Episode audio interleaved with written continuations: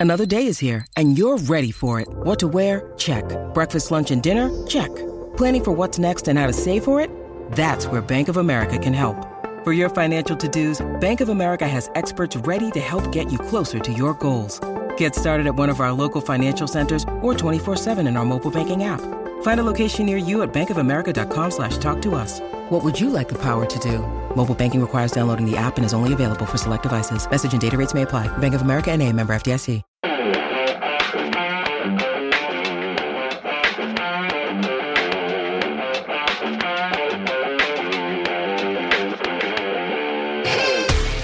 Welcome to the Transfer Window podcast with me, Jonny McFarlane.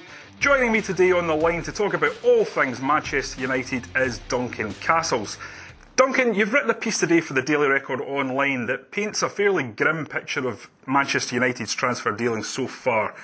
Where do they go from here? Yeah, look, I think what I wanted to do with this piece for the record is is get people to think about the problems uh, Manchester United have to solve in this transfer window, which are, are you know quite deep and complex. There's this idea that it's Manchester United.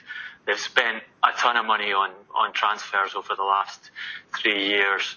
Um, they're the, the biggest club in England in terms of stature, therefore their squad must be really good. But if you step back and have a look at it and sort of do this kind of thought exercise and say, right, I'm Manchester United manager. Um, I've got a key Champions League knockout tie coming up, and look at the squad that they went into this window with and say how many of those players are guaranteed starters. I think you struggle to get um, more than six, certainly more than seven. Um, maybe you want to do it yourself, John. You tell me which ones you think you'd have guaranteed in your lineup from the squad they've got entering this window. Yeah, it's, it's difficult, isn't it? I mean, obviously David De Gea, if he if he stays, um, Valencia certainly had a, a, very powerful season last year, so he would be a someone you would want in. Eric Bailly, who's signed, Paul Pogba. Um, yeah. But then after that, there's a lot of question marks, isn't there, around the individuals after that? Yeah, I, I agree. I agree with those names. I'd say Ander Herrera um, had a great season, is very adaptable, so you'd probably have him in the midfield.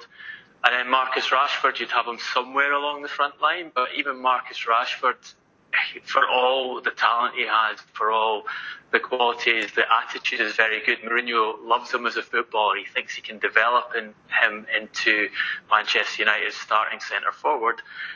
He's, you know, he's still a teenager, and um, if you were to put him straight in and make him the centre forward for this season, the weight of expectation is such a huge risk to his development that it becomes a problem, which kind of leads into the other issue that Manchester United have, the unexpected issue going into this window, which was caused when, when Zlatan Ibrahimovic had a, a double uh, cruciate ligament um, injury in, uh, in their uh, second last Europa League game. And suddenly they went from, well, we're going to keep Zlatan Ibrahimovic and he will be the main goal scorer and he will be the main centre forward for his leadership qualities, for his abilities to finish. And we will use um, Rashford alongside him and, and, give him more games this season and, and allow that development to continue. Suddenly he went from that position to, ah, now we've got to sign an experienced top level centre forward on top of all the other positions we want to fill, which are numerous. So, and, and you know, as we all know, centre forwards are hard to buy. It's the most expensive position in football usually, and also, looking at this summer, there aren't any obviously good candidates. There isn't one guy you would say who is easily obtainable. You say, I'll go and put the money down and I'll bring him in and he will be starting centre forward for Manchester United. You've got to compromise a bit to even to get someone in. Zlatan won't just be missed on the pitch either. This is someone who is, has such presence in the dressing room and on the pitch he's not someone that you can just go out and pick someone off a, off a tree to replace. He is one of the elite players in world football. Yeah, exactly. Um, you know, one of one of the problems Mourinho had, and I think one of the things that surprised him when he came into the dressing room last year, he knew the quality of the players from playing against them and watching them, so he knew what they were technically able to do as footballers. But what caught him by surprise was the mental attitude of a lot of the players in the squad, and it, and it basically his conclusion was these guys have got used to not winning. Um, it doesn't hurt them enough when they lose matches or draw matches, and that's completely unacceptable for a club like Manchester United, a club like Chelsea. You've got to have guys who every time the result goes against them, it hurts them, and they want to fix it straight away. And Ibrahimovic was a was a guy who made a difference there because he's whatever you think about him, he's an out and out winner. He, you know, desperate to score goals, desperate to win titles. Also, a good example in the dressing room is a light. You know, he, he has an ego. He thinks he's important, um, and he, he set a good example for them. So, can you get a guy to replace him in this window? Well, maybe there's one guy, but then that guy is he actually going to leave the club he's at? Cristiano Ronaldo is is made it clear to his agent that he wants to leave Spain, and he's made it clear to Real Madrid that he wants to leave Spain. But will that resolve itself in a way that a club like Manchester United are actually able to sign him before the window closes? Aside from Ronaldo, I don't see anyone who is in that category. Therefore, you start looking at players like Alvaro Morata, who are good strikers, but are they top? Well, I think his, his record of selection for Juventus and Real Madrid tells you he's not top yet.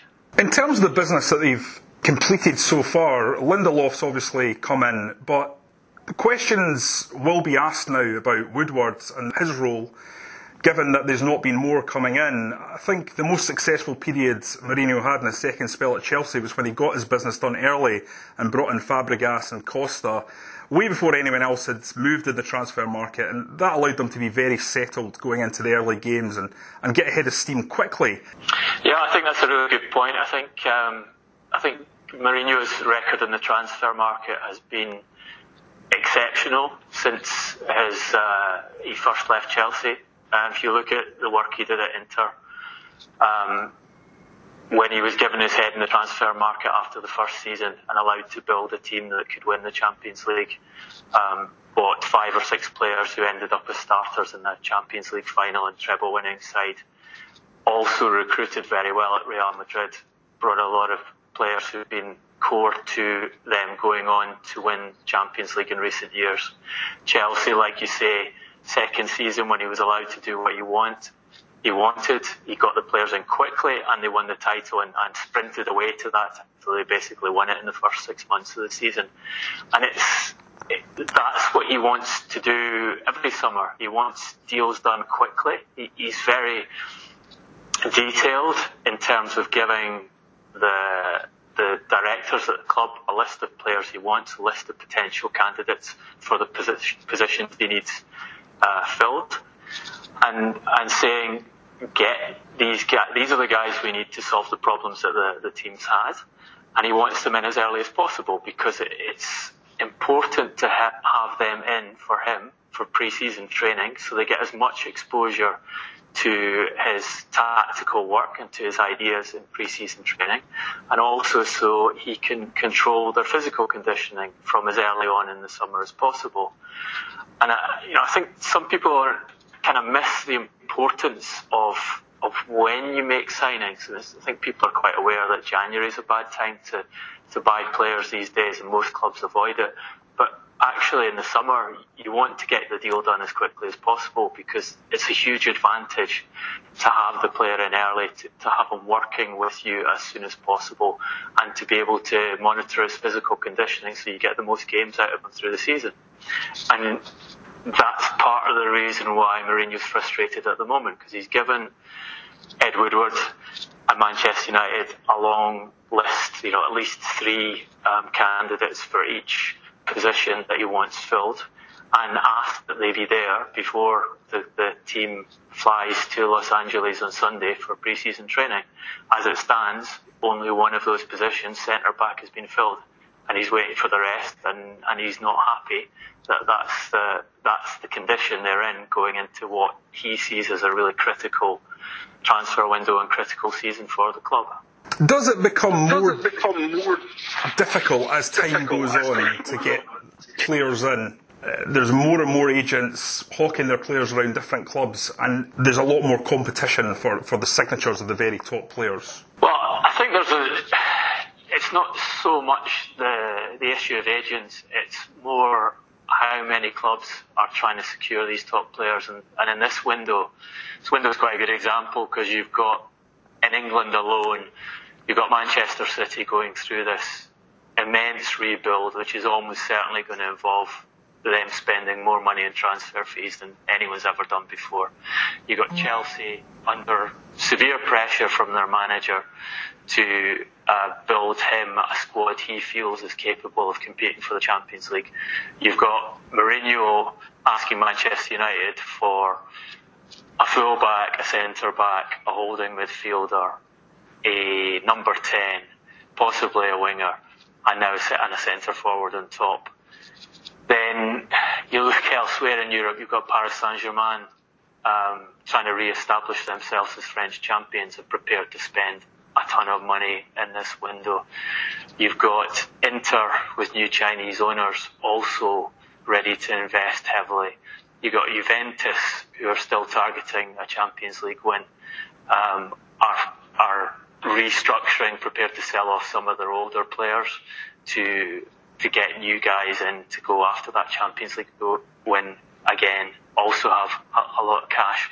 There uh, is, there's, there, and then on top of that, the rest of the Premier League have all are all cash rich and can afford to to spend money, if not on the top top players, but on players that are close to the top. So yeah, there's there is a huge amount of competition, and it, it's um, it's harder than ever to get the players you want. You know, um, if you went back ten years ago, Manchester United wanted the top striker in England, for example, they'd be in a pretty good position to outbid everyone and and uh, and kind of outcharm the player. Um, but now it's it's not a simple process. You know, there's no guarantee that Manchester United beat Manchester City or Chelsea if they're prepared to spend to get that player. There's no guarantee they can even get that player out. So if you if you say Harry Kane is the top um, striker in England for sake of argument, can you get Harry Kane out of Tottenham Hotspur? You probably can't because they'll just refuse to sell, and he's not really agitating for a move either. So yeah, it's it's harder, which means you've got to get your you've got to be well prepared, and you have to time it right, and you have to do a lot of homework. Thanks for that, Duncan. That was fascinating. So, a lot of food for thought there for Manchester United fans to mull over as this transfer window goes on. Please go and subscribe to the Transfer Window podcast at iTunes and all other good podcasting networks to guarantee you get the podcast ahead of everyone else. Thanks for listening.